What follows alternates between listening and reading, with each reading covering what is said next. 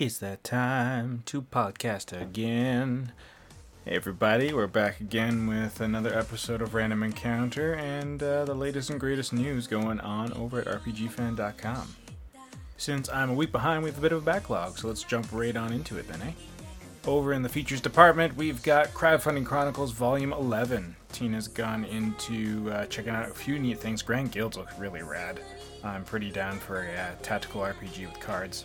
And Hunt the Night is a really beautiful looking 16 bit dark fantasy game that also has got a lot of flair. So I definitely have a few things on here on my list of things to check out. Kyle Seeley has been working on a really in depth feature focusing on Akitoshi Kawazu and the nonlinearity of SaGa Frontier, which focuses on exactly what the title says the open world landscape that um, Kawazu attempted to explore through the SaGa Frontier series and how he attempted to push boundaries in an otherwise uh, technologically limiting world. Since this episode comes hot on the heels of Mother's Day, uh, you can go check out the big feature we did the 20 best RPG moms and two bad ones. That uh, was contributed to by a bunch of staff focusing on, as you would guess, a bunch of moms from RPGs. Now, the bulk of the news comes in from our reviews department, where they have been very busy with uh, a variety of projects. First of all, there's SteamWorld Quest, Hand of Gilgamesh, that Jonathan Logan reviewed for us, which uh, looks really promising, honestly. The other remake that hit the Switch recently was Final Fantasy VII, which Zach Wilkerson took on, and apparently it still stands up. Also on the Switch recently is uh, what I recall to be an indie darling is VA11 Hall A or Valhalla, which Alana Higgs, who I'm now saying her name right, uh, reviewed, and again apparently it stands up really nicely. And last episode, Alana spoke about Arcade Spirits, and her review is now live, so by all means go check out that game because she had a lot of great things to say about it on the episode and has a lot of great things to say in further detail in her review. Uh, Neil Chandran took a look at Fell Seal the Arbiter's Mark, which looks like a really rad strategy RPG that he gave RPG Fan Editor's Choice to. So definitely on my list of things to check out, and uh, should be on yours too if you're into the whole uh, SRPG thing like I am. Bob Richardson has continued his journey into the adventure gaming oeuvre, reviewing Life is Strange 2, Episode 3 for us. Uh, he's gone through Episode 1 and 2 and is carrying on, so we can only presume he's got some more good stuff to say about the series as uh, the game develops. Another review from Zach Wilkerson Brave Hero Yusha EX was uh, dropped, which is an improvement over its original uh, free version. Has a lot of nice improvements that Zach says is uh, a welcome addition to the game. So by all means, go check out his review of this little 8-bit shout out to the old school games like Dragon Quest and such. And finally, the last review is by myself, Greg Delmage. I did uh, a review of Left Alive that took me a few weeks to get through because it was uh, it took some work. It's it's a game and it's got its problems, but there's a few small good kernels in there as well if you are willing to check it out. So check out my review and see what all I had to say about that. Had a bit of a shake up this week in the music department because, shockingly, not everything was done by Patrick. But that being said, there is still one review done by Patrick Gann, and he reviewed uh, Psychedelica of the Black Butterfly. Aiko Shimomiya. It's an OST for the uh, one of the two Psychedelica games that comes on the heels of Psychedelica of the Ashen Hawk. And then the other one was a review by Peter Triesenberg of Project Destati's next work called Darkness, and has a great selection of music from the entirety of Kingdom Hearts. And finally, I don't know how on top of the site you've been lately, but did you know that we got some video content now? That's right, we've had a YouTube channel for ages. It's uh, been mostly a place where we drop trailers and just basically informative game update stuff that we get from developers. But we're finally starting to produce our own stuff, so you can check out some of the content that we've done. We've got one video review of uh, Zanki Zero, Last Beginning, that uh, David did to kind of follow up with uh, his written review. As well, we did very, our first reaction trailer to the Final Fantasy VII Remake. So, if consuming video content is the way that you like to uh, get your information and media, then uh, we have got you covered. As always, for everything else, check out RPGFan.com. And now on to episode 164 of Random Encounter.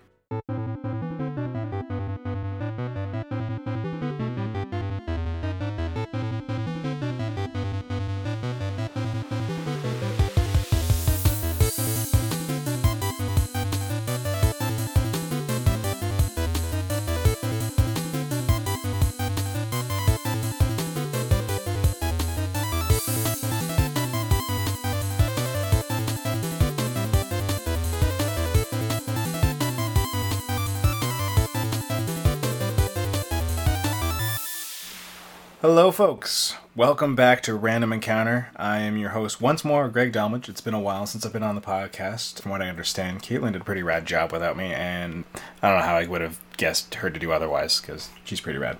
But yeah, you can find me on Twitter at Greg Delmage, uh, also G Delmy on Discord. And I am joined by two other lovely folks. I have Hillary Andraff. Hi everyone. Um, where can people find you, Hillary? Um, the best way to reach me is I'm EP Fire on the RPG Fan Discord. EP Fire, what's that from? How did that come about? it's sort of a mix of an Earthbound reference and just the term EP because I really like collecting video game music. get that straight EP Fire on your. I was gonna say your uh, shelf, but I suppose everything's digitally these days, so whatever. I mean, I, am staring at a shelf full of CDs actually of video game music right now, so I still have some. I've been lucky that a lot of friends have been going to Japan recently for trips. Sadly, not me. Oh. But for every person that says they're going to Japan, I'm like, I will throw money at you. Get me CDs. Right. Because just save myself on the many dollars of shipping. And uh, sharing the mic and also sharing living space with uh, Hillary is Lucy Gray. Hi, everyone. I'm Lucy Gray. I do social media, so I occasionally post funny things on the internet. I can be found as uh, Jess Idres, J E S I D R E S, at both Twitter and on Discord. And again, that has nothing to do with your name remotely. So where did that come from? That was pen name originally made for when I did silly illustrations on the internet. Oh, neat! Like um, like illustration, like like single panel comic kind of illustration, or well, at one point I did do a web comic for five, six years, and then just the name stuck. Funny story. That was my introduction to her through a mutual friend before I even met her in person. It was, hey, look at my friend's comic. So. Oh, neat. And then eventually you two came together, became friends, and decided we can live with each other and not ruin everything. Yep. Wait, we did? Is everything ruined? Um, okay, no, we're good. so yeah, two new voices, at least to me. Uh, I mean, I've heard Hillary on the podcast before, and, uh, and I haven't heard Lucy on. Uh, I know you did uh, retro, right? Yeah. You haven't been on random before. Nope, I've never been on random before. Uh, popped my podcast cherry with retro. So okay, that's Hillary can't even handle you right now. that is totally okay. I uh, we have all over the place schedules over here, but uh, I, I'm glad that I was able to like twist your arm into just coming on for roommate fun times, and it's I don't know. I like having new, fresh voices to speak with sometimes too, because it's not that there's anything wrong with chatting with Caitlin and Peter and Mike all the time because they're great informative sources. But it's just nice to have a new dynamic and who knows? Maybe I'll might die in a trash fire because maybe we just will have no chemistry and not get along, and it'll just be ten minutes of straight silence before we get to anything. what? we talk all the time. Like, happen? Sweet baby Jesus in a trophy case. What? Well, did you ever run into that back in like uh, like MSN Messenger days? I don't know if you remember. If it were not so much remember, if it was a thing for you where you would socialize and meet someone and you'd be so eloquent typing, but then if you ever had to like actually physically hang out with the person, you were suddenly just like had the worst chemistry and just couldn't talk. I don't know if you ever ran into that. I'm kind of remembering a little bit of that from my like early Final Fantasy VII message board days. Ooh, that sounds juicy. it, it's not as exciting as it sounds. Ah, yeah. There's a fun th- question: Is um, what ridiculous forums were you ever a member of? I mean, there's Final Fantasy VII. Uh, not that it's ridiculous, so to speak, but just like what fandom forum were you on? That was my main one. Through like middle school and most of high school. Do I admit, do I dare admit that uh, I was on LiveJournal in the Doctor Who fandoms and uh let's see uh king's quest forums how did i miss the oh i'm sad i missed the king's quest forums and is that just mostly for people like swapping secrets and all that sort of fun stuff Yes, it was mostly. Oh, very cool. And also various people complaining about whatever new game was coming out and how it was never going to beat King's Quest one, two, or three. Curmudgeony gamers, always been around. Oh my god! I can't believe it doesn't have a text parser. I sorry. Don't know where that came from. Oh my god! You can't zombify the do- goat. This is all I have.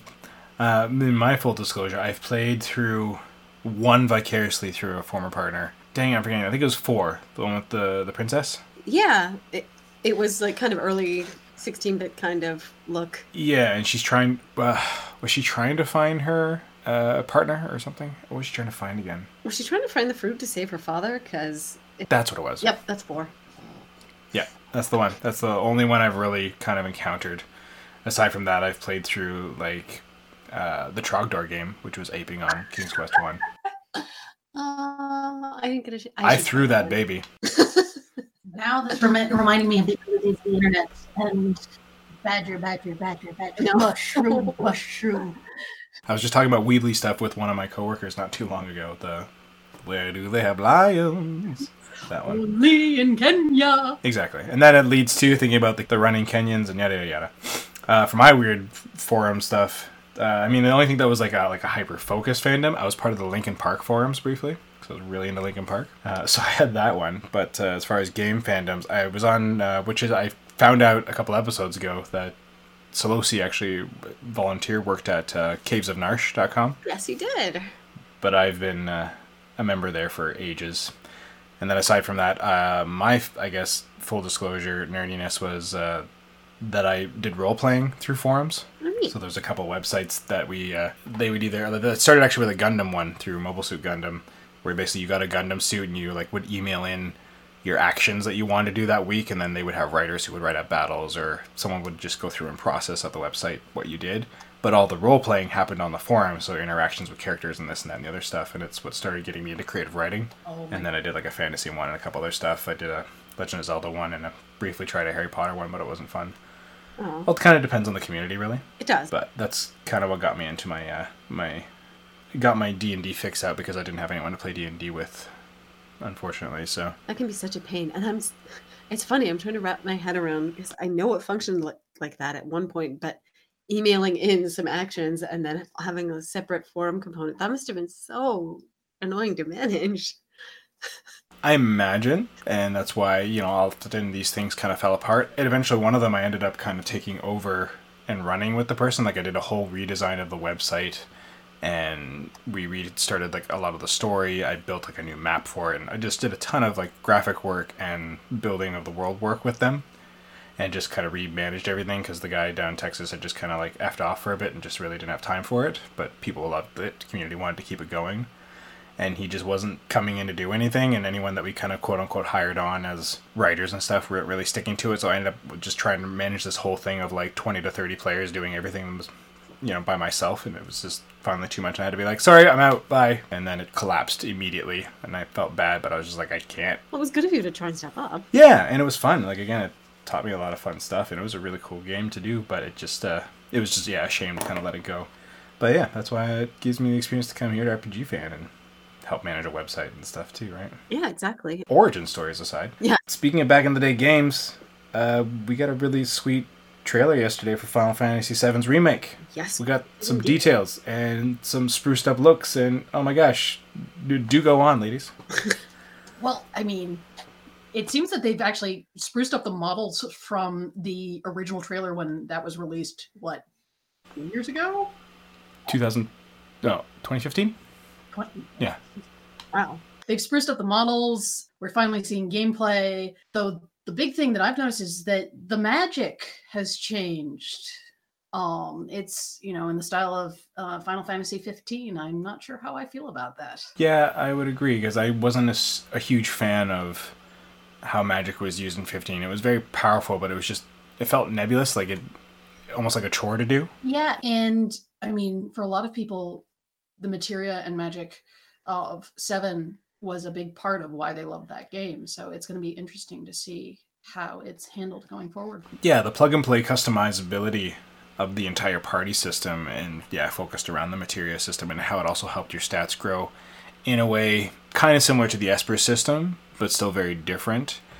They definitely grew from that to make it its more skill focused thing, which was really neat. And yeah, people want that. It's I don't know why they would mess with it all that much, but at the same time if they're completely changing the engine and how it plays, it might just necessitate it that we can't get those kind of skills interacting the same way in a more action combat environment than the turn-based environment. Yeah, it's got me wondering what those you know final menus are going to look like and what you're going to be able to customize and not. Because it'd be really neat if we got something that played like 12, and I could see a lot of that still working. But if it is going to play like 15, as was being hinted at in a lot of it, then yeah, I don't know how like you're going to get stuff like um, charm and long range even mattering stuff like that because it just doesn't factor in anymore. But they haven't really shown exactly how combat is kind of running. Like we've seen it playing, so to speak, but we don't know how actions are triggered and stuff. Like it could be like a weird hybrid of uh, 12 and 15 where you still have more action and movement in the environment, but everything's kind of still in its own sort of action time base, uh, turn based kind of thing. So moving them around the environment, they'll just kind of act and react as their turns and stuff come up, and you, maybe you can go through their individual menus and pick out skills. I think that'd be very neat and still allow you to be able to like run in and out of combat with a little more like the action of 15. But coupled with that battle system, it could be really neat. Yeah, we it's fun to speculate. We really don't have a complete picture of what a full battle is going to look like yet. We don't even know what engine it's running on. If it's going to be on the 15 engine or it's going to be on Unreal. Um, and, Yeah, Luminous, right? That's what it's called, I think. Um, and we don't even know if hair gel is equipable. Oh yeah, that's right. Because you had the um, like the like the bathing suit outfit, right? No, I'm thinking I'm getting confused now. with Xenoblade Chronicles. When was the hair gel from? Now I don't know if I ever found that. The hair gel was is that if it was raining, normally their hair would flatten in the rain, but if you had the hair Right. In 15, yeah. in 15, their hair would stay upright. You're using a space solely for hair gel, and it was the mo- best joke of the entire game. I'm sorry. You don't need to be sorry for that. And there was also that's right the other cosmetic one where like your clothes just wouldn't get dirty. Yes. I think was also another accessory or something. I would use that. I, I want that to exist. Just wearing a belt that like makes it so you never get dirty. Yeah, It's like constant prestidigitation. exactly. As a teacher, that would be the most amazing thing ever. Well, what grade do you teach? Uh, I'm uh, actually a special education teacher, so I teach elementary uh, from kindergarten to uh, fifth grade. But I imagine that does come with its uh, hazards to your outfits. Oh, yes. Yes, it does. But uh, speaking of, I guess, speculating, as we've obviously are still in a place of doing, because they had a big uh, uh, restart, for lack of a better term, right now. Can't find my words. But they kind of restructured how the game is being built and the team and all that sort of stuff. And is I believe they pulled it back in house with Square Enix and took another crack at it, which is possibly explaining why we have so many of these changes, uh, especially with the models and just the world in general. It just seems more vibrant. Doesn't seem as gritty as what we were seeing before as well. Agreed, and that really triggered kind of like a nostalgic feel with me when I was watching the trailer. I sort of, I know we were kind of talking about this internally, but it really triggered this sort of like, yes, this is FF7 kind of excitement. Yeah, I would agree because FF7 definitely is its gritty steampunk kind of vibe, but it was all presented very vibrantly. You know, the the models had very bright colors Oh, yeah. to differentiate them in their blocky glory, and even the backgrounds gritty and detailed and mangled as like you know Midgar gets in the slums and all that sort of stuff. They were still very bright and vibrant and stood out to be a very uh, electric kind of world to feel a part of. Right. There were and there were always like kind of bright pieces. And that was sort of the thing that when Advent Children came out way back in the day, people complained about was it was sort of almost monochrome when you looked at the colors compared to the wonderful vibrance colors of the original PS1 game. yeah, the fact that they just kind of washed everybody out into black leather instead of having those different character pieces that differentiated them. I mean, even Aerith's pink is a bit subdued and all that sort of stuff. And not that there's an entire problem with that, because I see how they were trying to ground it in a bit more reality, even though it was unapologetically very science fantasy. They definitely muted a lot of the world to make it feel that hyper realistic vibe, which it seemed they were definitely aping on in uh, in the previews that we got back in like 2015 and since kind of thing. That they were trying to amalgamate that world vision as opposed to making it more true to what the original was. So I agree, Hillary, with the dialogue we've been having with the staff that yeah, this feels a lot more like Final Fantasy Reborn, so to speak. Uh, Final Fantasy VII Reborn, so to speak. Yeah. I, I still want to see Tifa. I'm a little sad she hasn't made an appearance yet. She's my favorite. Yeah, you and Scott both were quite upset.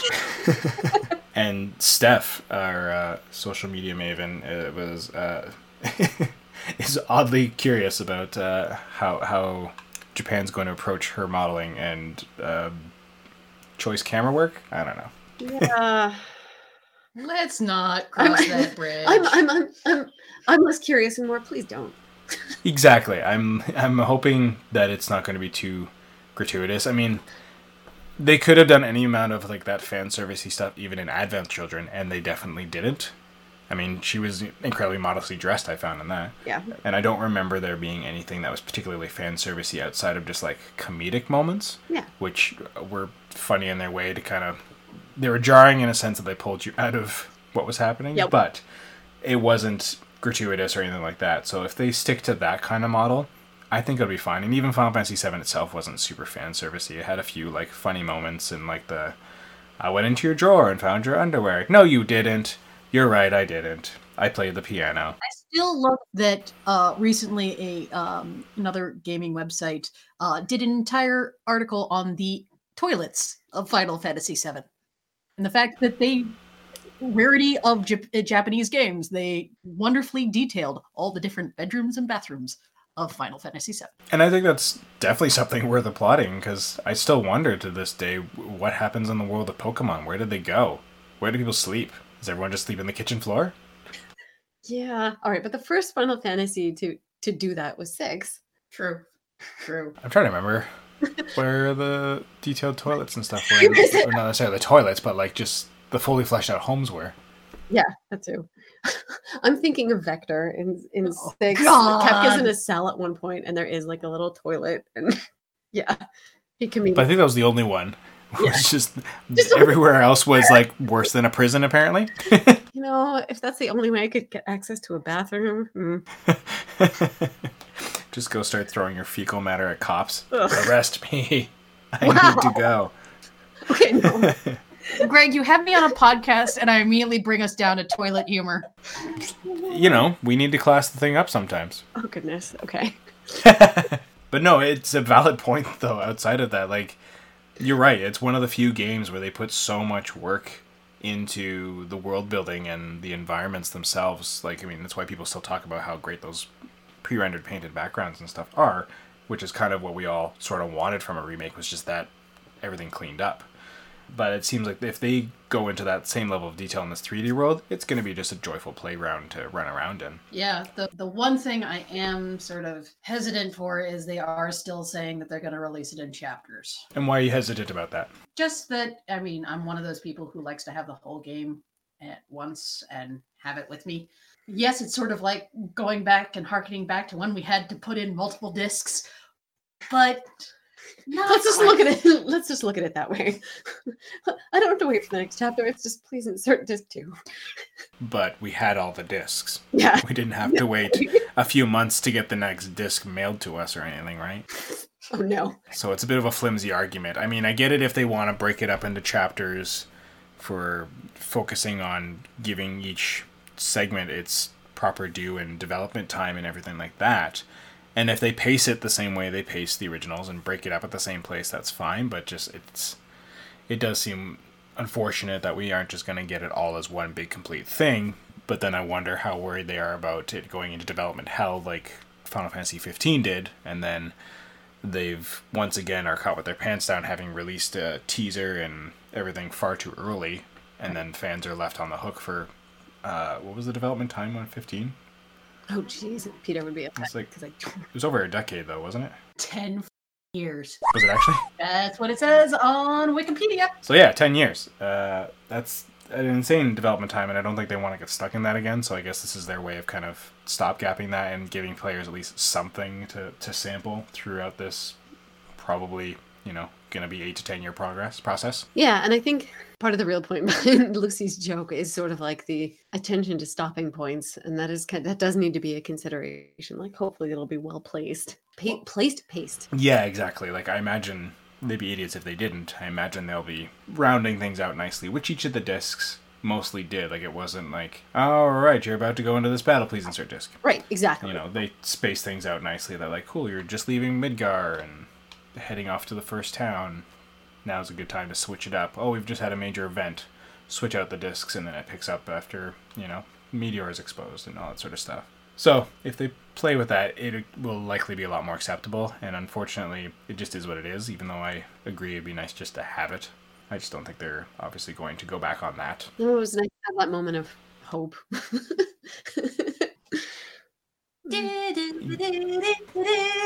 And then they took it away. uh, I know we've talked about our speculations and hopes and dreams and stuff on an episode of Retro Encounter, but just for you two. So, what do you want to see remade the most out of Final Fantasy VII, first of all? Uh, Lucy. I don't actually know. I'm sort of at a loss of exactly what I'd want to see be remade just because there are so many great moments. One of the things that I think, you know, is it going to be interesting to see is just how much given our the shift in culture how they're going to keep in what they're going to throw away and what uh, they're going to update for Final Fantasy VII. You mean in terms of like character dialogue kinds of story things? Yes, bottom address. We forgot to mention Wall Market when we were talking about quote comedic. Mm-hmm. um, I figured it would come up yeah. possibly in this segment. I guess my answer, I I really want to see Cosmo Canyon. That will be stunning. If yes, I'm really. I don't even matter not if it's done right, just being able to yeah get around it and see all its vista as opposed to just seeing it as a, a matte painting, so to speak. Yeah, exactly. Loved how it looked and just the music, the whole mystique of it all. Sorry, you were saying? Yeah, that's basically what I was gonna say. Is I remember get when I was originally playing this long, long ago, getting there, and it was just, it really did have such an ambiance. It just kind of, it was one of those points in the game where I was totally refreshed with it and wanted to keep going. Yeah, because there was such a change of pace, not simply just in how it looked, but just that that iconic piece of music for it as well, Yep. and very obviously trying to nod to Native American culture. Uh, but it definitely broke up a lot of what you would expect, not only from the game at that point musically, but just from Final Fantasy as a whole, right? Yeah, like just the way it broke up the story and, and how, yeah, And speaking to that, I would love to see that whole um, that little like, galaxy model thing in Yeah. the new engine. It would just be stunning. I was also thinking of that specifically. Yeah, that would be amazing to see. And I guess leading up to that, I wonder like if they'll do like the Fort Condor battle, like that mini game, if that's still going to be a thing, or how that would get kind of spruced up, because that'd be really neat. yeah, it would. For myself, uh, I mean, I said it not so much on any of the podcast, but I'm just really excited to see Mr. Dolphin make a comeback. yes. I'm just really curious how they're gonna figure that one out. And I'm curious if they're gonna involve with all the stuff that's gone on since, like how much of, not necessarily what they're gonna cut and trim and fix localization wise and such in Final Fantasy VII, but also how much are they going to insert from the extended universe now of Crisis Core and even uh, of Cerberus, or if they're just going to keep sweeping that under the rug, right? Like if they're going to involve any of the Lucrecia story and such like that a little more with um, uh, Vincent's development and such, right? Yeah, though I, I have to admit, I thinking now back to when the game originally came out, and as you said before, like this is the time before the internet was really a big thing, and how the rumors always spread that there was some sort of cheat code that you could use to have Aeris stay in your party, and I wonder if there will ever be a nod to that, um, because I just remember it being one of those wild rumors that stayed on for a good year. It'd be a good self-aware joke for sure. Yeah, it would. In terms of what they're going to incorporate from the other games, that is a really good question. Deep Eyes, there'll be a there'll be a whole boss fight Yeah. with the entirety of Deep Eyes. I can't see them like uh, hopefully there'll be some nods where they're appropriate, but I can't see them straying too far into like hopefully they won't get caught up trying to incorporate everything. No, and I hope not either, because I mean the stuff I did like about Dirge of Cerberus was just how it developed like Hojo a bit more and Mhm. his whole motivations and stuff. And if that some of that made it in, that'd be really neat because he was such a weird, creepy character that had so much power over things. And then you had that weird moment with him on the beach where he's just chilling and he's just like, "We're all cool because it's the beach," and you're like, What is "All right, On. right?" And everyone's ready to f- throw down, and he's like, "We're at the beach." In my lab coat, but we're at the beach. Chill out, Al. And yeah, if they can, I don't know if it would benefit to take that sort of stuff more seriously, or if that, yeah, if that kind of weird comedic anime humor will stick around. I don't know. and I'm wondering also then to that point if they will keep like Vincent and Yuffie as optional characters, or if they will become actual parts of the party now that you have to find, or you know. Right. That is actually one change because I could see it maybe being a likely change with Vincent because there's so much tie-in. I don't know. That's a good question. Yeah, or if it'll be hinted more heavily that you can get them. It would be interesting to see what how they uh, handle those optional characters, and also see if they do, you know, if they are stay optional, if they're now permanent party members, or if they take the Final uh, Fantasy 15 route where they're sort of temporary characters that um, come in and out of the game as where is appropriate. And I really hope not. Like, I hope we don't get that weird sort of like core party with like cycling members of like sometimes you get Cid, sometimes you get Yuffie, sometimes whatever. I couldn't see them doing that. That's a very different cast with FF Seven. So like, yeah, I. Yeah, because Seven's ensemble works so well all together, and it's built to be that kind of game. It's not just built to be four people going mm-hmm. on an adventure together. Like this would work with any other thing. Like you know, I would buy it if it was just let's do a remake of Final Fantasy One in this engine. Mm. Cool, it's just the four heroes of light. I can see that jiving and then having a swing if you wanted. that could be a fun action RPG. This is Yeah, it really could be. and this is not Final Fantasy uh, Final Fantasy boy band. Yeah, exactly. Uh, it's uh, depending on how you view the white mage. but you know what I mean. But yeah, it's it begs wondering if they're going to yeah, tie them in now that they've become such an integral part of the world since, or if they're just going to keep that nod to the retro nature of the game at this point and what fans remember by being like, no, you still got to find them and unlock them and do the right things. I would prefer it personally if they kept it that way, but people want to make money, so they might just assume it'll print money just to make you have access to everybody. Or they'll do the annoying thing and make them DLC. Aww. But I think they know better. You think?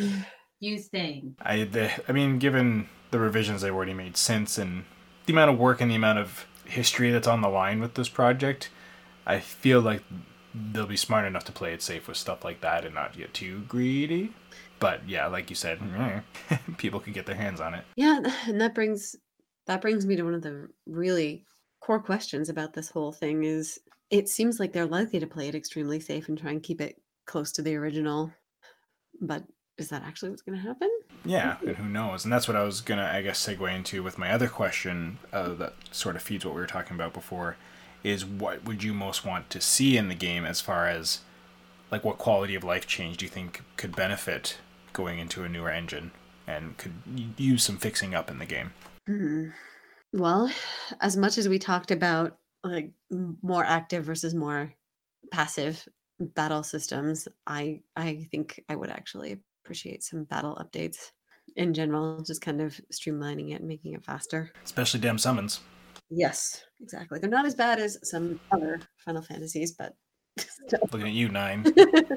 And I have to say that uh, for me, as much as I love uh, those matte paintings, getting to uh, explore some of those beautiful locales, I think you know as much as people complain about 15 and uh, how it uh, it played, I did like the fact that you could go almost anywhere and just see so much of the oh, world. Oh yeah, I, I that's one of the things I hear as a positive about 15 very often is that you can just explore the city. yeah, getting through the world is fantastic in that game, and that's I think was a lot of its saving grace for a lot of people is that most of it was really fun to play, even if the story was really rough and poorly conceived in a lot of ways. It was just really great to wander around that world. I just like seeing the little shiny things and going, ooh, piece of candy, ooh, piece of candy.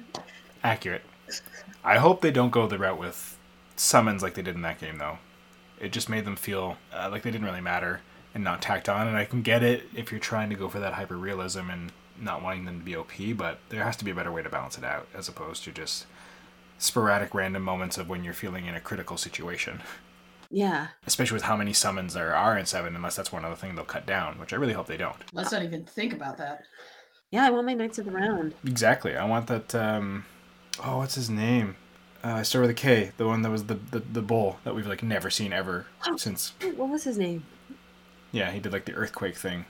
Uh, K- um, Kiro. I can't remember what it was right now. Ah, Kujata. Thank you, Kujata. Yeah, if uh, like I would, even though I know no one really knows or cares about it, so to speak, for to a point, it would be great to have it uh, come back along with everything else. or at least not be pushed aside. Yeah, you know, gotta honor a lot of what the game was, and I think that's like you said, if they play it safe and stay true to what the game was, I think that's gonna lend them to having a better received product. They can definitely futz around with how it looks, with how it handles better, and trim some of the fat, but ultimately, a lot of that experience I think is gonna go over a lot better if it plays into our nostalgia more. If they can find a happy medium between the two, I think people will be pleasantly pleased. Uh, anything else that you want to see uh, from the remake that you think would improve the quality of life of the game? Oh, I'm trying to think back. It's been a long time since I played seven. For myself, uh, I remember the slap fight, Oh, and I'm wondering how that's going to be interpreted in this. Because I could see it being a really neat way for them to have a more full fleshed out battle and actually, you know, make Scarlet not as lame, yeah. That, Tifa deserves that. I ha- I have a rant about how if if that actually happened, Tifa would just probably knock Scarlet out of the room. So it would be nice to see that as an actual battle and not be thinking that. Well, exactly, because that just it made no sense that she would literally be pulling her punches. So Exactly. you know when it's like, and it's not like a random slap would subdue her. So it, it would make more sense that if they wanted to stay true to it but keep it in the battle system, is maybe, you know, maybe Tifa because they're prisoners, she doesn't have any of her equipment or gear, so it does reduce her to a point, and then yeah, Scarlet has stuff that does amplify her or something, or she's just you know not just a useless piece of eye candy as they seem to kind of paint her, who's malicious and has somewhat of a uh, genius brain for strategy and manipulation. But if they make her much more interesting a character to combat, then that could be a pretty neat moment and a really neat fight of feeling like you're struggling against all odds, so to speak, with one character. Yeah, and then that would give a reason for Tifa to be pulling her punches. Exactly. I'm I'm not exactly sure how I want to see it changed, but I'm excited about the chocobos. If they ride like 15, I think I could be alright with that. Yeah. I enjoyed how the chocobo handling was in that game and how uh, into them the characters were. I just wasn't a fan of the the chocobo racing. It just felt very tacked on. Again, it was neat, like controlling it wise, but like there was no spectacle to it or anything. It was just like you're just going to race against your buds just for kicks. But if they interpret that into the actual full on racing thing at Gold Saucer, that'd be incredible.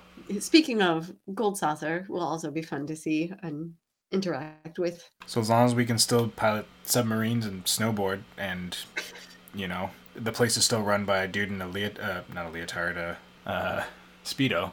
Well, there you go. I really hope they give him a cape or something, just something, because I love how brazen he is to a point. But it just feels a little weird that there's like, who's the boss? Oh, it's that guy, the one in his underwear. Yeah, Now imagine that lovingly detailed, rendered in 2000 and whatever. Um, and seeing all the 2021. all the lovely jiggle phy- physics involved. I was I was gonna say 20XX. I am proud of you. But I agree. Like they have like some great. Uh, I Oh. wonder if they'll do some uh, what's his name, Colonel Armstrong, kind of like flexing and stuff. too, right? He's I'd just. be okay with that. I am Dio. Shabwing, and then he dabs. you know, whatever. he needs to floss. If he's wearing, he's still wearing the speedo, he needs to floss. There's a lot of opportunity. We'll say that. but yeah, the gold saucer would be really neat to see a lot of those games kind of brought to life in the uh, the new engine. Yeah, did you, is there anything for yourself, Lucy, that you could think of? My first thought is I would want that every time that Sephiroth shows up on screen, you hear the giant chorus, Sephiroth! But that's just because my brain's weird. I appreciate the comedy of that. I unfortunately don't think they will, but that's hilarious. You got to work up to that, I think. Lucy. I think if we get Lucy like on the stream with this game, then we can just cue it up as a sound cue every time it comes on. Just there you go. have a macro for it. That's the plan.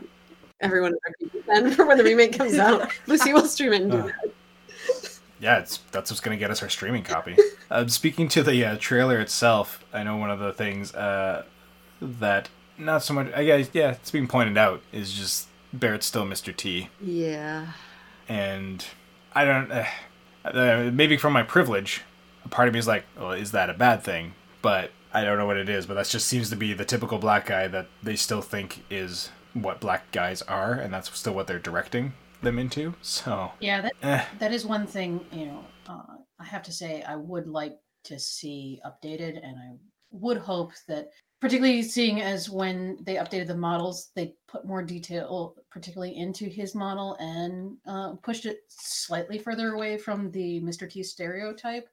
I just Yeah. they also do that for the voice acting because particularly when this is such a monumental game having representation really does matter uh, particularly when you think about how more diverse gamers are and how much more important it is for people to have somebody that looks like them in a game Yeah, and and they don't have to think that like, oh, this is just a caricature. It's a valid point because right now it's just, oh, they're all crass and rude and swear a lot and don't speak English good. It's like, no, that's not accurate. Japan, North America as well. Does that make sense? Yeah, it does Okay. it, it does make sense it's just it's one of those you know it's one of those hard topics to talk about and i think that you know coming from a place of privilege i'm not one to really be able to properly delve into it and uh, touch upon it and i don't want to speak for anybody uh, who could speak about it much more eloquently and much more realistically than i could Yeah, that's a valid point because ultimately, for myself, if I keep going, I'll probably just put my foot in my mouth if I haven't already. But to that end, I guess again, it's the same reason too with how the redesigns are going to come out of like, yeah, Tifa and stuff too. Just how are they going to choose to represent any of these people? we don't even know if these are the final voice actors for uh, the game as is. And judging by the fact that a lot of people have started to talk about it, um, I've seen several articles already. I'm hoping that it's a bit of a good. It will help push them in the right direction. Right. I, I think we're all hoping for representation to be well handled and for everyone to be listened to, essentially. Mm-hmm.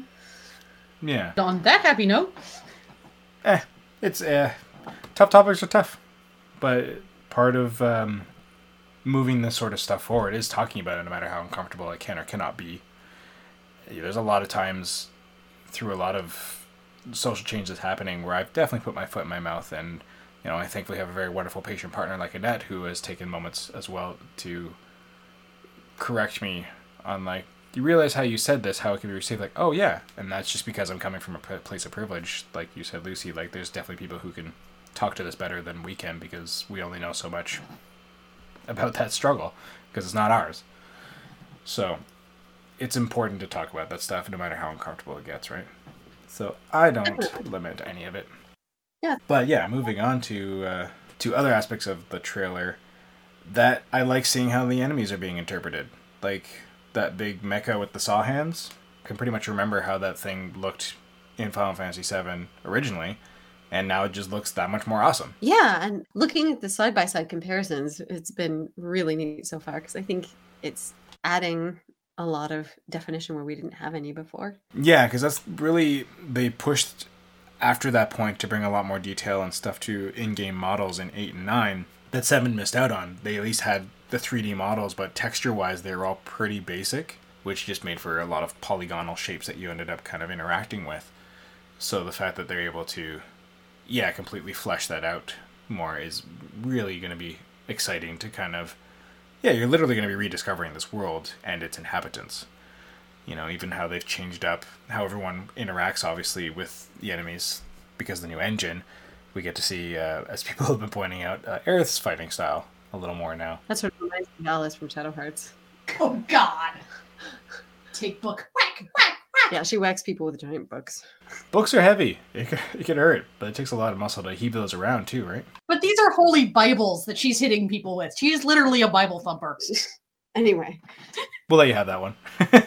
no one was really like wanting to see Aeris as an amazing bow staff expert and not some swinging wildlife things. That'd be awesome. Because you imagine living in the slum, she's had to learn to defend herself beyond just like wild flailing. Yeah, yeah. One can hope. Any other ideas, ladies? Details in June, probably 83. Yeah, that's about it. Hopefully, we'll get some more info on this.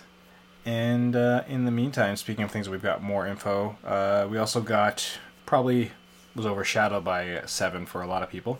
Uh, Monster Hunter World, its new huge expansion, Iceborne, got a trailer. It's dropping in September, and I don't know. Have either of you delved into the whole Monster Hunter, Monster Hunter, Monster Hunter uh, mythos or the world or any of the series? I have not. I fully admit. Uh, I've seen uh, quite a bit of gameplay from friends, but to be honest, it, it looks awesome. It also looks like something that I would absolutely suck at. How about yourself, Haley? I um, haven't played any of the games, but I have definitely proofread a lot of features and heard a lot of talk about it. And I think it's worth saying that that this expansion is especially exciting because Monster Hunter World is one of those games that's in the series that's more accessible and has really brought in a lot of new players and generated a ton of excitement for the Like me. Yeah. I just love the fact that you can have cats cook for you. Have you never? I guess you hadn't seen that before. No, I just love the fact that you randomly get a cat to do something.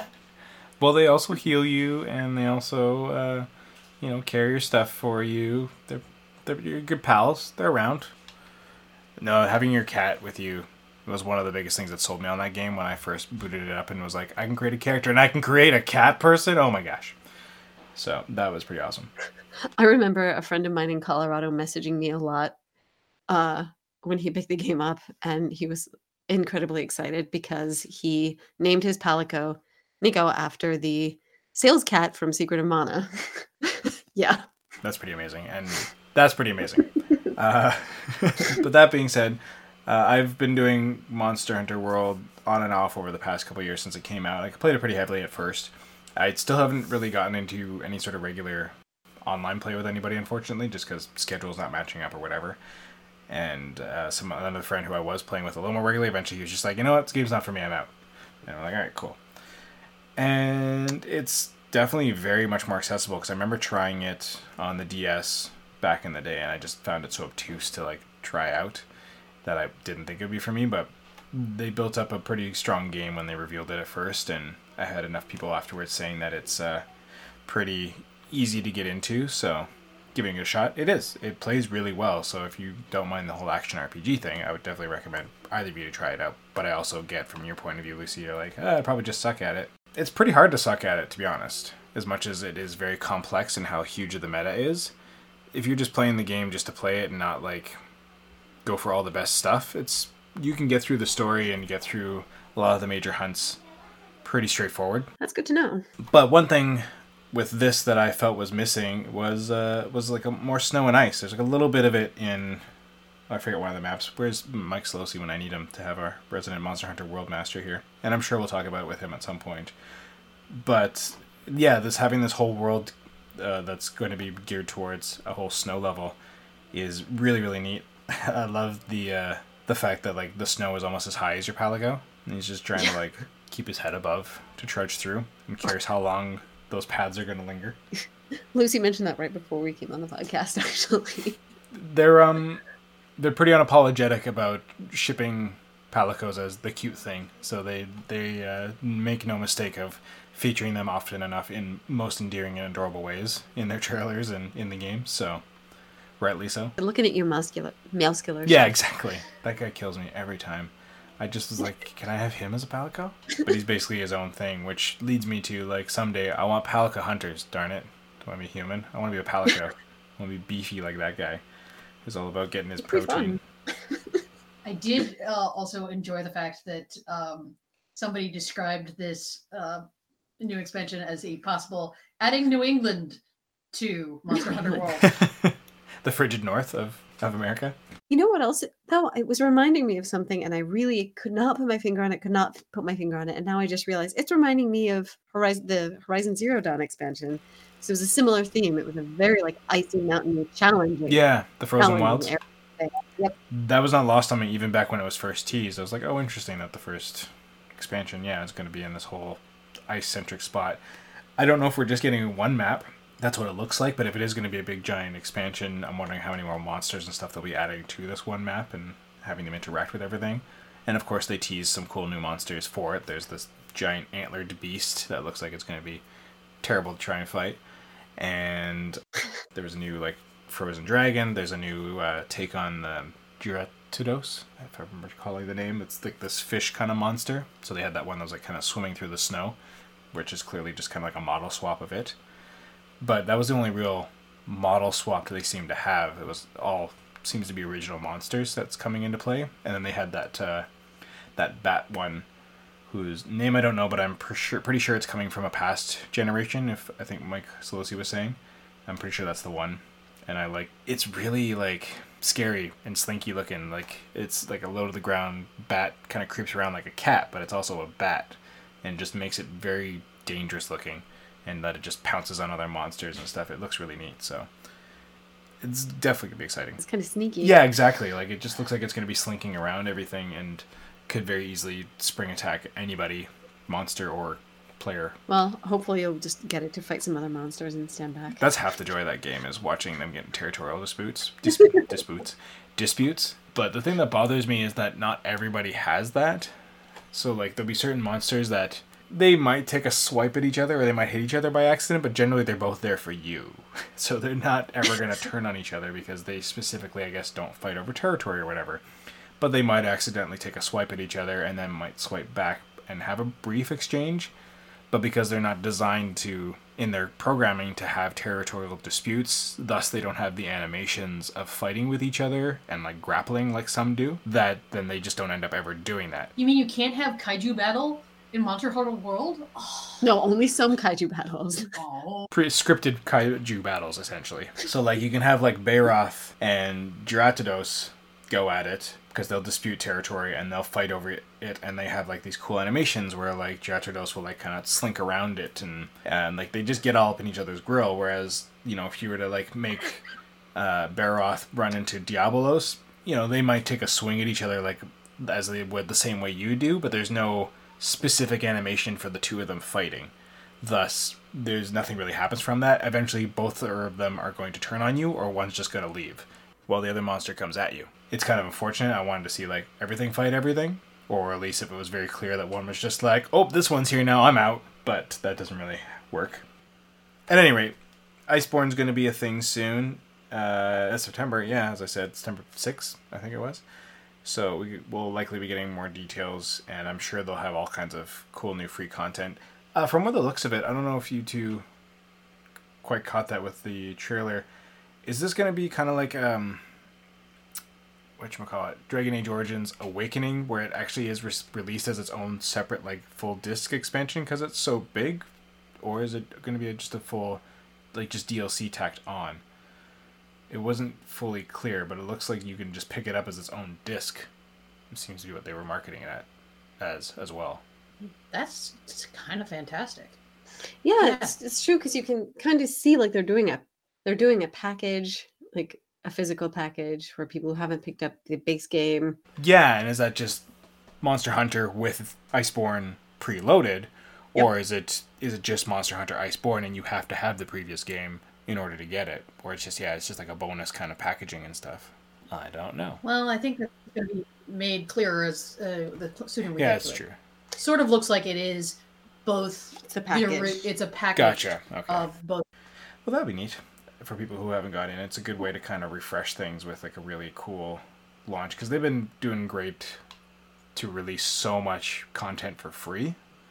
Like so many monsters have been added to that game, and a lot of really cool events. So for them to have a fully fleshed out big piece of DLC that I'm guessing is going to have a pretty lengthy chunk of story that's going to be maybe not the same length as the core game, but it is uh, still going to be a whole new experience. It's a great way to guess reinvigorate the the, uh, the title without fully releasing a new one. Yeah, I have a question. I I know there was a Monster Hunter World Final Fantasy 14 crossover. Oh, yeah. I've seen the palette goes around 14. What did that look like on the on the Monster Hunter side? I actually haven't gotten to that because um, I'm still low enough level that I wasn't able to enter the fight. But from stuff that I've seen, it was yeah, Behemoth looked rad in the game, and but it was an arena fight, so it wasn't Nice. as far as I or maybe that it does troll around inside the maps after you've done it and unlocked it. I can't remember now. I'm- I feel like I was talking to Slowsy about it, and I think he had said that once you had the content, it could just randomly show up. Or maybe I'm wrong. And I do seem to remember there was also a, a, at least a Japanese only armor set that was uh, uh, based on Final Fantasy. I think it was in North the North American release too. It was part of like if you did the arena battle, and once you got so much of their the quote unquote tickets from that battle, I think you could pick it up because they did that with um, Ah. the crossover with Horizon Zero Dawn. It was a special event, and you got special tickets that will let you unlock a set that basically made you look like Aloy. Even gave you Aloy's face. And why would you not want? yeah. So basically, this game has done a wonderful job of kind of introducing new well, things. exactly. I mean, Ryu's in it for goodness sakes, and Dante. Yeah. Uh, I'm still trying to get the Mega Man armor for my Palico because I want a little pixelated Mega Man running around at my side. yeah. But I think it's really neat how they've done so much cool crossover with not only in-house Capcom stuff, but just stuff outside as well. So it'll be interesting to see how much more of that grows after the initial investment in the Iceborne expansion, and then just how much more we get from that. It's going to be bananas. Uh, but in uh, fairer weather, like we have right now in Vancouver, you can uh, you can start doing some some other activities, getting outside and start working the land. We have uh, at my house that we rent. We were lucky enough that we had a front and a backyard, and in the backyard we started a garden when we the first summer we were here, and it's been okay. I'm still learning how to garden things and keep them alive. Uh, we've discovered it's very rocky kind of eh, soil, so stuff hasn't been growing as well as it could be. So we definitely need to get a lot of our compost in there, and we're refreshing the whole thing this year. So I tend to uh, make posts about it on Instagram and stuff, calling myself Harvest Moon Greg, since basically everything I've ever learned about farming and gardening is from Harvest Moon. It is a lot harder than Harvest Moon makes it out to be. I'm sure. But uh, I've never gotten into Stardew Valley. But you two were talking that Stardew Valley had some new information and stuff dropping. Uh, so let's uh, go into Yes. that because uh, I loves me some farming games. So, in the joyous news of Stardew, uh, we have 1.4 uh, update coming up very soon. Um, we don't have an exact drop date, but it is coming within. They're saying within the next month or two. And uh, the really neat thing about this is that it seems that they're adding a lot of stuff to not only the multiplayer aspects of uh, Stardew, which a lot of people have been hoping for, but a lot of more post game stuff. So beyond the original first two years, that really has the is the core of the game. Which, as somebody who is now on her third game in her, I think I'm s- still in year three on my third game. The fact that there's going to be more stuff to added into that end game stuff uh, really is exciting and really interesting. It's also great because it means that when people uh, join my pre-existing farm, they can't spend all my money. Uh, as uh, Concerned Ape has made sure that uh, with this next update, if you're playing among uh, multiple players, it evenly divides the money, so you can't have somebody go and make it rain over at Pierre's, so nobody else can buy stuff. Well, that's pretty neat. What uh, other stuff's kind of missing from Mountain Multiplayer right now? Um, well, this isn't necessarily multiplayer specific, though. It might be if you're playing with me and I die in the mines a lot. um, but you, it looks like there's going to be a capacity to buy back items you lose if you do pass out um, in those battle areas. Uh, for for those who unfamiliar with Stardew Valley, it's sort of like an adventure farming game. So there are two major areas mi- mines and some desert caverns where you can actually fight enemies and you have weapons and you you actually do kind of You don't quite die, but you do wake up in the hospital uh, next day uh, with most of your stuff missing, which Yes. kind of bites when you've you know finally gotten the galaxy sword that actually actually allows you to kill stuff. right Um, and this is a chance for a lot of people who you know they. Get that one thing that they really need, and then it's a bad luck day and then they end up in the hospital you can this is introducing the ability to actually buy some of those items back So they didn't really have like a Diablo system where your loot just dropped, and if you could survive to get back to it, you could get it back, kind of thing. Oh, that's a Uh-uh. shame. No, the interesting thing about Stardew is for these uh, mines, particularly in the Skull mine, the uh, levels are completely randomly generated. So you know, eh, even if you say on the same day go back to the top and start coming back down again, you'll still hit completely Oh, different so levels. it's not roguelike in the sense that it's procedurally generated and it stays that way, kind of like the original Diablo. It's it refreshes every time you go in. Neat. yeah it's a, a complete refresh which is in some ways great because um, when you're a newbie and you can't go very far without dying um, it allows you a little bit of a chance to get your um, sword swinging chops um, down while still being able to explore and not have to just do the same level over and over and over again there's also i mean stardew has been has really gone through this really interesting journey of with Concerned Ape having released the game with Chucklefish and then bought it back, uh, gotten it back from Chucklefish, and is now doing all of the is putting his focus back on this game and really trying to make this something that is Sustainable? sustainable Yeah. and it's one of those things where it's really interesting that there's still so much more that can be added to this game and how even though it's been now several years it, it, this is still something that people routinely go back to and routinely play on a daily basis Well, the joy of these farming games, and I guess quote unquote the casual game is that yeah, you can casually digest it as you see fit. I mean, I love Harvest Moon and uh, Rune Factory by extension, and I've been playing it plenty on and off, and still have ongoing saves on and off. But yeah, I might go through a stint where I like I'm super into it for about a month, and then I'll just come back to it periodically when I feel like I need that relax, that check out.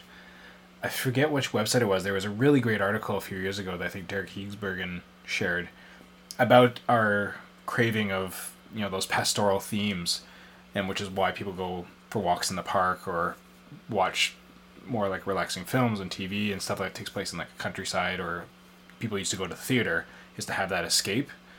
And it's the same reason kind of why we play like Mhm. Animal Crossing and Harvest Moon and stuff like that. It's just that kind of escape from the urban life and suburban life. Yeah, a lot of a lot of sim games really. Yeah, exactly. and the nice thing about particularly about stardew is, is that Sorry, what's the what's the game called? Stardew. The nice thing about it is, is that the controls are not particularly hard to pick up if you've been away from the game for several months. As a school teacher, I fully admit there are times, particularly during school testing, where I'm not in a mood to be playing a game uh, necessarily when I come home. So there's going to be a month or two where I'm not playing a lot, and then being able to r- get right back into it and not really feel like I have to get something done by this in this certain amount of time Mhm. makes the game, you know, something that's relaxing at the same time, you know, unique each time. I was very excited. I've recently gone back to the game after a two month dry spell. There were a couple of little extra perks that people had talked about, and I finally today grew a giant melon. Yeah, yeah, yeah. I had the image here of this like monstrosity, whatever this thing is. So how does that meteorite? It looks like uh, come about in your garden. Well, this is it's a completely random generated thing. It's one of those things you can't really plan for. You can set up just growing a lot of those crops at once, but it's a completely random generated thing. And it's one of the fun things about Stardew is is there are these little quirks in the game that aren't going to happen on a routine basis. You- Yeah. you can That when there are certain parameters, like you have to grow a certain number of high quality crops next to each other for that to have a chance of happening, right? it doesn't have that even have to be high quality. It is only certain crops that do it, but it's not, you know, it's purely by chance. There's little itty bitty Easter eggs that are uh, hidden in the game that pop up at completely random times, which is part of the reason why I've had three different games in this world because it's just you get a different experience each time. Yep. Um, in the multiplayer farm that I play on a lot, there's a meteorite that fell in our chicken coop. We actually built our chicken coop around it because we thought it looked cool. Yeah, like what are you gonna do? Are you able to mine it? You can mine it. I know. Well, you have to upgrade your tools. You'll get to that. Anyway, this game accommodates a wide variety of playstyles too. And little things like that really do keep it interesting. And I think the separate money is actually a really smart step because I think it'll go further toward accommodating some of those things. Like maybe one person wants to spend that money buying catalogs to decorate the farmhouse, and someone else would rather actually like really farm those crops. And then there's somebody like Stephen, our uh, RPG fan alumni, who will go fishing at any drop of a hat. Yes, he's been a, he has been a co-op guest and basically goes, "I'm gonna go fishing." But bye, Stephen. Thanks for visiting. Old man Stephen. The other cool thing about uh, the 1.4 update is, uh, wait, is it 1.4 or is it already out in 1.3? Uh, that you can now construct a ring to marry another multiplayer. Oh, very cool. Which that would have fed very well into Steven's actual proposal. I think it's actually already out 1.3, but I think there are upgraded quirks that they're talking about for 1.4, which uh, again, th- the fact that they're really trying to make this a game that you can play in so many different ways is one of the reasons why I think Stardew has had such a uh, great staying power. I'm sorry, I meant to say Stardew.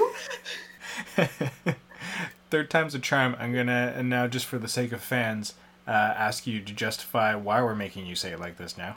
This is a ongoing joke between me and Hillary. Um, uh, based on the wonderful videos of Ze Frank. At one point, uh, he said a word that sounded vaguely like Stardew, and lo and behold, I stuck to it like a burr. And so now, whenever I really want to annoy Hillary, I just say, "Hello, do you want to play some Stardew?" I pictured that's what the little gumdrop things actually do talk like now. That's my canon. Oh, The Junos, the Junos talk like Ze Frank. Okay, that's good to know. It's now canon for me. I haven't even played the game, but that's canon now. I will not be able to unhear that. Done.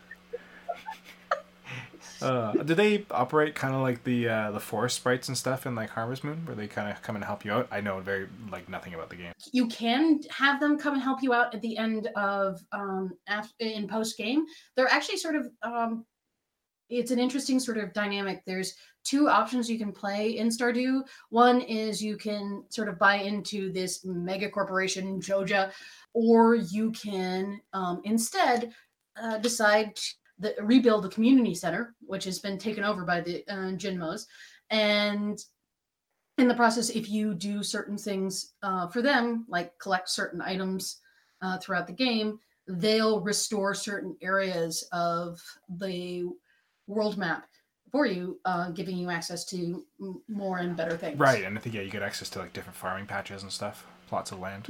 And eventually you can have little Junimo huts on your farm, and, and it's really adorable. And They're like carrying your crops for you. Yeah. That's delightful, and I, yeah, it's what I kind of loved about having the forest sprites around and stuff too. That they would kind of help you loosely. I mean, I'm not sure. I didn't know as much about the meta at that point when I first was playing, uh, like Back to Nature and Harvest Moon 64 when I was first introduced to it and them. So I don't know if you had to build up your affinity with them and maybe they'd do more, but they just kind of did the few odd jobs not very well. But it's like cool. There's a few less crops I have to pick up, I guess. so hopefully the Junimos are a little more industrious. They are. They're this. I mean, they're just these cute little jelly bean type things that uh, roam around and will fix a bus for you, fix your greenhouse.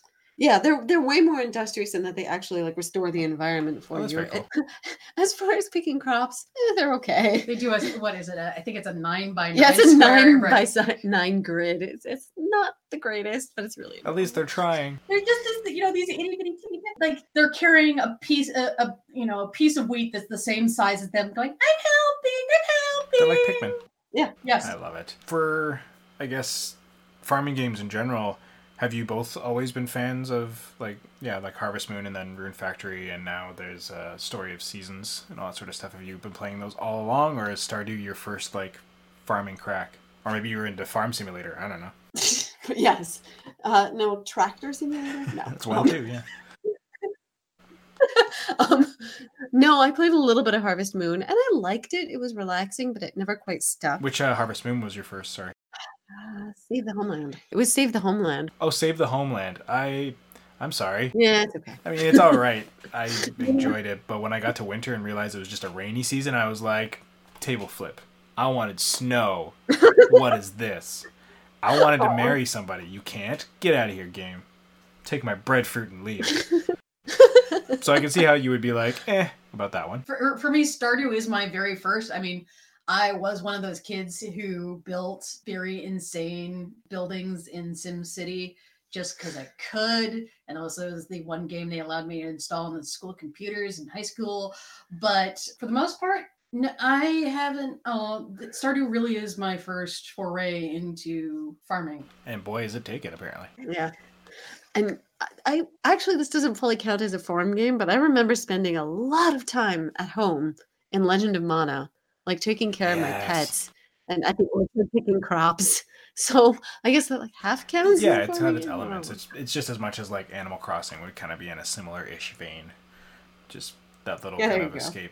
That's one thing I always wish when I finally played Animal Crossing for the first time, like in earnest. I think I tried someone's like DS version once a little bit, but it wasn't until I got it for the 3DS with New Leaf. I loved so much of it, but there was part of me that just kept going like, but I want to farm now. I just want this to be Harvest Moon now, but in this like engine. I want little anthropomorphic people helping me on my farm. but right, I just Aw. wanted to like have a more sophisticated farming experience and like a fishing mini game that was more akin to like yeah, like Legend of Zelda and stuff like that. At any rate, I still love Harvest Moon and I still love Animal Crossing. Having the two marry would be really really cool. I think the TLDR here is that you need to play Stardew because it sounds like it's. I absolutely know I should. Don't get me. eh, I've talked about before. I've talked about people who are just like, "How have you not played it?"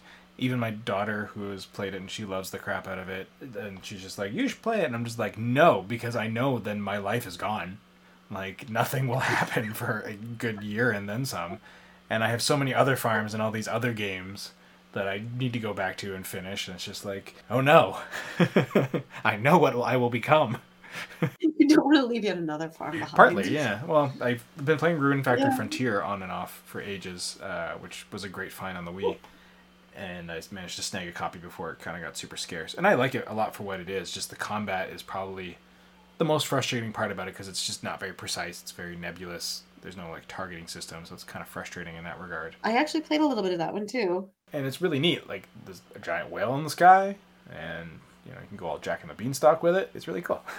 it's uh, anime as heck. Sky wheels are always a, a plus. it's really neat that you get a little skyland and it's cool that you can farm in the the dungeons and stuff too that they kind of act as like seasonal greenhouses which is, was neat when you can start to really like manipulate the meta but it does require you to be doing a lot more running around the part that gets me is just sometimes it's frustrating to do the combat but still i like the game a lot and that's because i have that experience also the pragmatic cheapskate in me is like well why spend money on another game that i basically already have even though from what i understand stardew does it all better so then I'm just like, eh, but then I'll just never play this cool game. Because I do like it. It's got a pretty robust like crafting system, and I love. I don't know how it works in Stardew, but I love the fact about Rune Factory when I first played it on the DS, and that's why I ended up picking up Frontier. I like that you have to like tame your farm animals. So if you want cows and stuff, you actually have to find them in the dungeons and tame them and capture them and use animal husbandry as opposed to just like go go down to the store and buy a cow. Well, in starter you do have to go and buy a cow, uh, but you do actually you have to uh, have to raise your aff- uh, your Affinity. affinity and Yeah, love. that's more of a Harvest Moon style. Yeah, okay, so it's more like that, which there's nothing wrong with that. I like it, but I just I enjoyed that spin, I guess, that refresher on the game. Uh, how does I guess for yourself coming into it, uh, Lucy, from just with Stardew. I mean, for myself and from the sounds of it with Hillary being exposed to Harvest Moon, where we're, we're just used to like it's just farming and relationships, and that's it. Do you find it's overwhelming having so much that you can do with like crafting and mining, fighting monsters, and all the other stuff on top of that? Like, is it a lot to handle? Would you have preferred to like come in it with just like I just got a farm, cool? No, actually, I think the the balance of diff- the so there is so much things, so many different things you can do that you actually it, it was a nice balance for me. That it wasn't just farming, it wasn't just going into the mines. It was a little bit of everything. And the nice thing is, is in that first sort of year that you in game that you play, they do make sort of these. They push you subtly towards you know, oh, it's raining. This is a time you can go into the mines, but they don't uh, make it, nothing is necessarily required. And you can play the game however you want. And Including being the shell of a soulless corporation. Which I think is a unique angle for the whole thing. I mean, as you remember from, uh, wait, is this appointed like? Is one of you a corporate shill and one of you not? not to my okay, knowledge. because that'd be a really funny roommate dynamic of like you two just like, how could you side with? Joja! How dare you? Yeah, no, secretly I I took the Joja. Not really.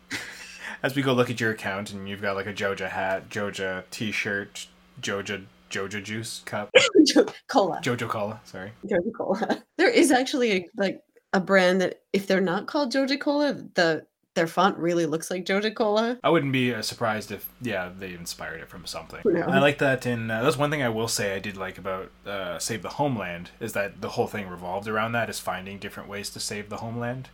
It was definitely Yeah. probably the most narrative driven I'd say of all the Harvest Moons that I've played. But I just found yeah a lot of the gameplay and stuff suffered in it. But I did like that the relationships mattered a lot more. It was a lot more of a uh, not a graphic novel so to speak, but just that level of like character interaction and character growth piece as opposed to the farming. The farming kind of more felt tacked on to the story in a sense. Weirdly. Yeah, and Stardew strikes some nice balance there too, I think, because you the whole frame. I mean, there is. Well, actually, I think you work for Joja, don't you? And then you you quit because you're sick of everything, and your grandpa left you a letter for when you're sick of everything, and it turns out to be the deed to the farm. As uh, these games often so start. yep. So it kind of sets you up to not be on the Joja route, but it, it doesn't really force anything. Like you do, you can have that narrative story, but you don't have to. and it's really interesting because one of the nice things about about Stardew is is that there is actually this sole points based system that you know you're working towards, but it doesn't actually tell you anything about it, and you don't have any of these like set rewards that you ha- feel like you have to do. It's just like you're playing the game, you're playing the game. Suddenly, it's start of year three, and your ghost of your dead grandpa comes to visit you in the night. and then it gets real. Oh yeah, there's also a wizard. We forgot to You're tell that. totally selling me more though. a wizard who possibly had an affair with a villager. Dum Yes. dum dum. Dun, dun, dun. Yeah, there's some Pelican Town drama if you really look. I would not be shocked, and that feels a lot more realistic than some of the happy-go-lucky stuff that goes on in Harvest Moon, where the only drama is usually your dating and relationship drama.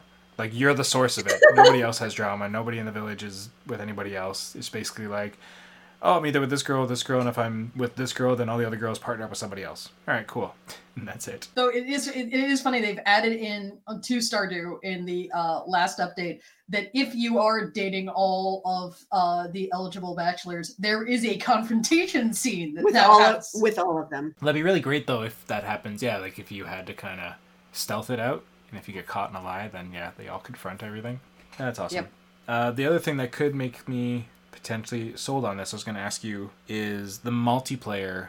Is it couch co-op or is it only between different switches? Um, the only way I've played it is We've only played it through Steam. I Steam. mean, I can probably look it up online to be honest, but Yeah, so I'm not entirely sure. I know that there has been some issues in the past with various different platforms and multiplayer, but well, I can I'm sure look it up. I was just curious because if you gave me that answer now, I'd be like, cool. Well, I'm gonna go spend seventeen dollars because I think it would be a real fun, relaxing activity for Annette and I, or Gwen and I, or all three of us. The last good thing I'll mention about it is that it it go it saves after every day, so you can play it for very small pieces of time at a time, which is how I've had. Yeah, that it. was the nice thing that I've always enjoyed about uh, Harvest Moon is you can take it in as big a chunk as you want because the the diary's right there. You can always just go and save at the end of the day, so you feel like that. Yeah, it's that sense of completion, like you've done something at least. So you've gone through a day and you've gone to bed, and there you go. So I think that's pretty uh, integral to that relaxing nature of it. Like, yeah, there's no stress, there's no big sense of loss, and there's no need to be like, well, I'm in this like now big long narrative track of solving this quest that'll probably take me about an hour, but I won't feel satisfied unless I complete it. It's very easy to get trapped in those kind of loops and more complicated RPGs and such. I run into that in a lot in Switch, like uh, just one more shrine in uh, sorry in, in Switch in Breath of the Wild. one just do more one more shrine. shrine. no, you never do one more shrine in Breath of the Wild. Uh, on a fun fact, I'm still playing through it because I'm poised to beat Gan at any point. I'm at 113 shrines. I'm like, there's seven more out there that I just want to find before I beat them. There's some more out there, and then if you get the DLC, there's another Ten. 16. It's hilarious because uh, I have a student, he's in second grade, and I have become the coolest teacher ever because if he does well, we talk about how to beat the shrines in Breath of the Wild. Conversely, we were the worst parents ever because Gwen's dad got Breath of the Wild and got a Switch long before we ever got around to getting one, and she constantly wanted to talk about it. But Annette and I knew that at some point we were going to be getting a Switch. By that point, we'd actually already decided on how and when we are getting it. But uh, we just knew that like someday we're to play this game, no matter what. Whenever we decide to buy a Switch or whatever. Luckily, Santa brought it, so there we go. But yeah, she just it pained her to not be able to talk about it, and it was a very good moment to teach her about spoilers and how to frame things. And she would just keep wanting to blurt stuff out, and we're just like, you can't. That that counts. You can't do that. And it was so frustrating for her. So once we finally were starting to play it, she could see like this big weight come off of like, oh my gosh, I could talk about this now with you. But only to a certain point, of course, too, because so much of that game is discovery, right? So just because we're playing it now doesn't mean we've discovered all the same stuff. Because that's the joy of it is Yeah, just stumbling on these random things. You know, like I, I found a giant horse. That's so cool. At any rate, yeah, Stardew, I know is the cocaine I want in my life, but I should probably not just yet. But if it has some yeah good local couch co-op or something like that, it might be something that we'll be picking up fairly inevitably. Or yeah, we could just get it on Steam because Annette and I both have our own Steam accounts. It just means buying it twice in the household, but eh, whatever. Does it do cross-platform? That's what I'm Uh, not sure about. I'm curious about that too. Worth looking into. Either way, I got the internet for that. I won't grill you anymore on it. Uh, well, before we uh, wrap things up, we actually got a, a few uh, questions from listeners, readers of the site, whatever. Uh, this one comes from Mayo on the old Discord, uh, who asks us, "What RPG secrets did you discover before seeing it, the secret, I imagine, uh, in a strategy guide or online when you were younger?" I think for I can speak for all three of us that we all came from an era that we started playing video games before there was an online. So yeah, we only could potentially get strategy guides if even that was a thing. I think I don't know if that was even a thing back in Nintendo days. You pretty much had like Nintendo magazine and stuff like that, which might have the odd nugget, but yeah, what secrets did you discover for yourselves? And I will also add through word of mouth because I feel like that happened a lot as well. Yeah. Um, well, really quickly, first, the one I thought of was the uh, secret seashells in Link's Awakening, which I'm very excited for the remake of. I just basically wandered Koholint Island forever once I knew that they existed until I found all of them. Oh, that's the little like uh oh, it, it's like uh, you can cash them in for stuff. Yeah, well, you get one specific reward that I won't Oh, spoil gotcha. if you collect all of them. And you just kind of stumbled on them. Yeah. I mean, intentionally just kind of wandered and it took forever. But yeah.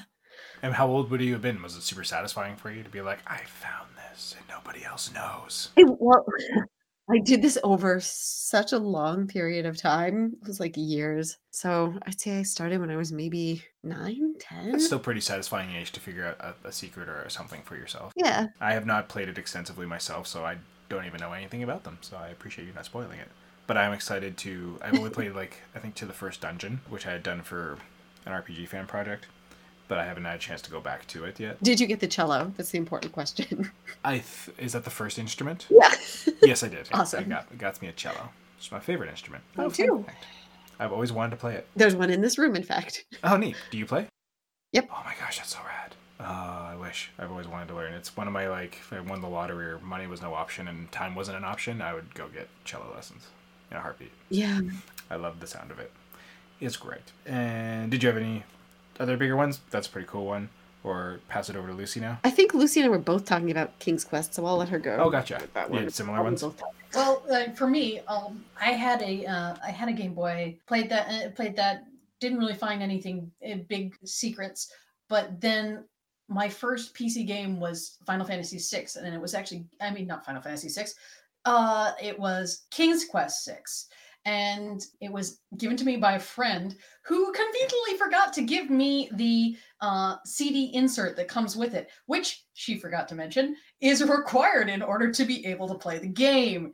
So I stumbled through the first part of that game, learning things almost completely by chance and sort of having to do this whole world building thing and ended up stumbling on a whole bunch of different things that I realized we were, you know, not expected to find in the game because most people went by the manual and knew what they were doing. Yeah, it's worth it to mention that that that game was an old CD-ROM game and existed in the days of copy protection and strangely accessed manuals. And basically, there's a puzzle a little before, like halfway through the game, where you actually need to go into the directory of the CD and find this the this alphabet that this one magical like the winged ones it was literally the page insert on the CD. So if you burn somehow had uh, access to a CD burner and you burn this uh, uh, CD game, if you didn't have that manual, you still wouldn't be able to play the game. Oh dear. And the hilarious thing is, I still managed to somehow play this game,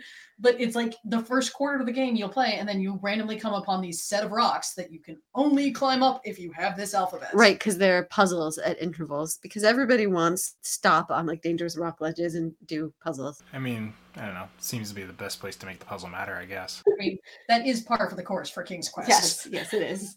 But that's awesome that you figured it out. I similarly, it's not an RPG, but just with X-wing and Tie Fighter, that whole series, I think I I really loved the Tie Fighter one, and I had it installed with the floppy disks because once you've had it installed, it's installed. So I borrowed it from a friend, but you needed a manual to to access that. It usually was like a three-digit code in. Um, oh wow, my Star Wars nerdism is failing me right now. The the special language that's used in Coruscant uh, in, in the Empire and stuff that's uh, printed. Anyways, you had like a three digit code thing that you had to put in. You had to you usually reference the page number and you had to put it in. I would just basically keep rebooting the game until I got one of like I think the three that I had memorized. so I would just sit there for like a good like ten minutes and be like, ah, there it is, Endor, I got it, and like would put it in and I'd be good to go. I I, I know that struggle, but of games that uh, you got either through illicit and or borrowed means. Uh, but for me, I I think I was trying to think if there's anything more uh, recent than Final Fantasy VII, but I think Final Fantasy VII was the first time I really like found any secrets for myself because up until that point, I didn't really own any RPGs or any consoles that played them because I had a, a Genesis and there wasn't a ton on that. And uh, Ah. uh, and then I uh, and I had a Nintendo, but I wasn't really into RPGs at that point. And even then, I don't think that a lot of them had a lot of secrets and stuff on the side, except for maybe like Zelda. But the whole thing was to explore all the secrets, anyways. So yeah, for Final Fantasy VII, when I got my PlayStation and just went through it, I didn't have a guide. I do remember a friend of mine had a player's guide, which I like. I skimmed through because I love the art, but I don't actually remember retaining any information from it. But I'm pretty certain I figured out like the whole the Vincent and Yuffie as like bonus characters thing. Possibly, if I recall, it was likely through some word of mouth, but just figuring out how to make it happen, I figured out through my by myself, and that was super satisfying. And just yeah, never having used a strategy guide or having access to really online stuff, it was uh, it was nice to to feel my own power because it's so easy now to just turn to that if you just can't figure it out, and there's so many times where you gotta resist. Because I'm a bit of Yeah. a purist, I like to go through something once on my own power before I ever go back to try and do a more like perfect quote unquote playthrough using a guide. I don't know if it's the same for you too. Um, Lu- Lucy and I have had some conversations about this. When when I I was doing 999 for retro, I I was kind of insisting on not using those resources. Meanwhile, I will play every single game with an extra browser window open just in case. And I sort of I'm I'm one of those people who actually does not mind spoilers. So, you know, I'm one of those terrible, terrible people who's just like, okay, somebody spoiled the end of Endgame to me. That's okay. I could, yeah. Uh, there's and there's really certain people like that. Like I've had uh, friends in the past who will be watching a series together or something like that, and then like the next week they'll come back and be like, "Okay, I know everything that's happening now." I was like, "Why? Why would you do this?" I just couldn't. I couldn't stand not knowing. I had to know, so I went and looked it up and found out what was going to be going on because it was a series we we're behind on. So it's not like it was like Game of Thrones where it's all like speculation, but it was a series that had already existed. So like they went ahead and figured out what was happening in The Walking Dead. I was like, I have to know if this person's going to survive. I was like, I was like, no, you can't. Like, you have to be surprised. Wow. Like, that just takes all of it out of it. But yeah, some people just want to watch the world burn, I guess. It's one of those things that is, is one of the tensions in our household. well, I, I mean, for retro, uh, when I'm on like a time frame, I could see like I think I did it for Minish Cap, just when I knew I needed to just rip through it. But even then, I only had I think like a week or two. It's a different thing if you have like the whole month and stuff. But I think I came in late for Minish Cap. I just kind of jumped in. Uh, yeah, very different story. When I I jumped in on the Ys Oath in Felghana podcast, and yeah, that was a very very different story Yeah, from. gotta play some catch up. You may as well just take some help, right? So the I think the most fun I had with it, it, it, this dichotomy we have, it was you were playing Shadow Hearts uh, for a retro enc- uh, encounter, and you were having trouble with this one thing, and I kept going, "Oh, if you just did," it," and you would literally sit there and go, "La la la, I can't hear you, la la la, I can't hear you, go away." I remember that. I have that, uh, but yeah, I can be a bit of a backseat driver by accident with Annette too, because it's just my in me. I was like, I just want to help, and I just know, and or I've done this, or I, I, I have. I'm definitely better. Like for example, with uh, Legend of Zelda: Breath of the Wild, with combat, whereas Annette struggles with combat in most games. It's just not her thing. She just gets very panicky and then button mashy, and then hates herself for it because she wants to be better, but the stress of it, the situation, just makes everything fall apart for her, and. I try to like then side coach, which ends up being like, "Danger, Greg! You're going to ruin your marriage." Uh, so need to like step back and not try and help because she's in a place where she's just like, "I can't receive help. Why are you trying to help me? I'm clearly already terrible at it. Stop it!" And it's just it's a funny, terrible cycle of just yeah, just stay back and let them figure it out for themselves. Yeah, there's a common phrase in this house. I'm helping, I'm helping. which uh, usually is when you realize that it's your cue to uh, make like a tree and leave. Make like a tree and get out of here. Uh, speaking of which, uh, let's do the same because uh, it's been a good it's been a good couple not quite a couple hours, but we're getting there with this podcast. But Yeah. yeah, good question. Thanks, Mayo. Uh, I would love to hear from any listeners too. Uh, what kind of awesome secrets you've figured out for yourself? It's not really secrets, but Annette, another fun anecdotal thing about her with video games, she has an awesome knack for finding glitches in like everything she plays. Doesn't Huh. matter how ironclad the game is, she'll find some way to accidentally break it. I remember Rob Steinman used to say that a lot on uh, the podcast when he was playing. He would find a lot of that too, that he was the glitch lich. But and that gives him good company. I've seen her just. I was like, how did you break Breath of the Wild? Like Nintendo makes like the most tight experiences, and she still found a way to like get stuck in something. I don't know what happened. I can't remember, but it was ridiculous. Oh, I think the best one of those I've ever seen is I had a friend like back in high school, maybe even before that, who was like replaying Secret of Mana, and he got he he found his way back into Potos Village, and got stuck there. Oh yeah, there is a way you can do it. I, you can get out, but it's, it's very specific. But I do remember, yeah, you can like glitch it out to push by the the guards or whatever. yep. That's a funny one. I've seen it happen. Oh gosh, breaking games back in the day when it was did people didn't know what they were doing. uh, but yeah, thanks for being on the podcast and chatting with me, folks. Yeah, thank you. No worries. I hope we can get you back around again. And uh, Lucy, thanks for coming on your first random. I'm hoping it's not your last. No. I'm gonna say no. This won't be your last, even though it sounded pitchy and like no, you'll never be back, and you didn't enjoy yourself.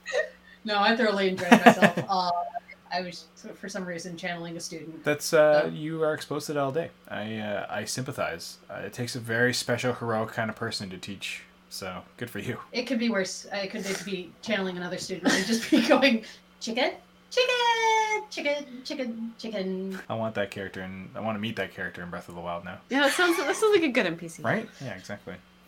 But yeah, I hope we'll get you both back. And yeah, Lucy, love your brand of randomness. So I think it's at home at, at home at Random Encounter. So please come by again. Mm-hmm. And Hillary, it's nice actually talking with you. I think this is the first time I've actually ever like conversed with either of you on the mic. So yeah, it's nice chatting with you both. I think we we like talked. Oh, there was a a meeting, couple- wasn't there? Yeah, various RPG fan meetings. We've never been on a podcast together, so it's nice. Uh, and thank you, listeners, for being here, for uh, your patience as, uh, like I said, scheduling conflicts made it so that we weren't able to get an episode out the start of this week as a would. So sorry this is a week late.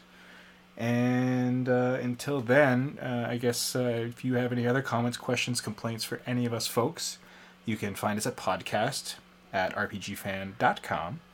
You can hit us up on the old Twitter at rpgfancom. And as we just said, we have other podcasts. So you got Retro Encounter, which is quite a backlog. They've surpassed random in the amount of episodes easily. And there's more stuff coming out on a weekly basis because, yeah, Mike's a machine. I say that pretty much every episode, so whatever. I probably say Mike's a machine almost as much as Rob Steinman talks about Dark Souls now on the podcast. And uh, and then there's Rhythm Encounter, which I don't know. Hopefully we'll have that coming back again soon because been there's been so much good music lately. If Patrick wasn't busy writing all the reviews, I'm sure we could try and con him into it, but he's too busy reviewing all the music ever, as I'm sure you Yeah. two are familiar with. Yeah, we're we're hoping to. We'll get there. Yeah, exactly. Who knows? Either way, uh, thank you everybody for listening, and hopefully we'll, uh, you know, be back for more. Yeah, thanks all. Bye for now. Bye.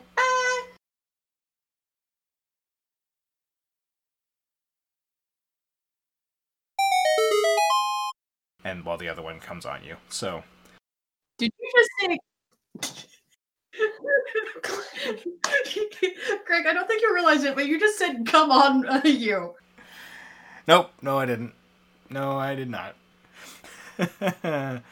uh, quality entertainment.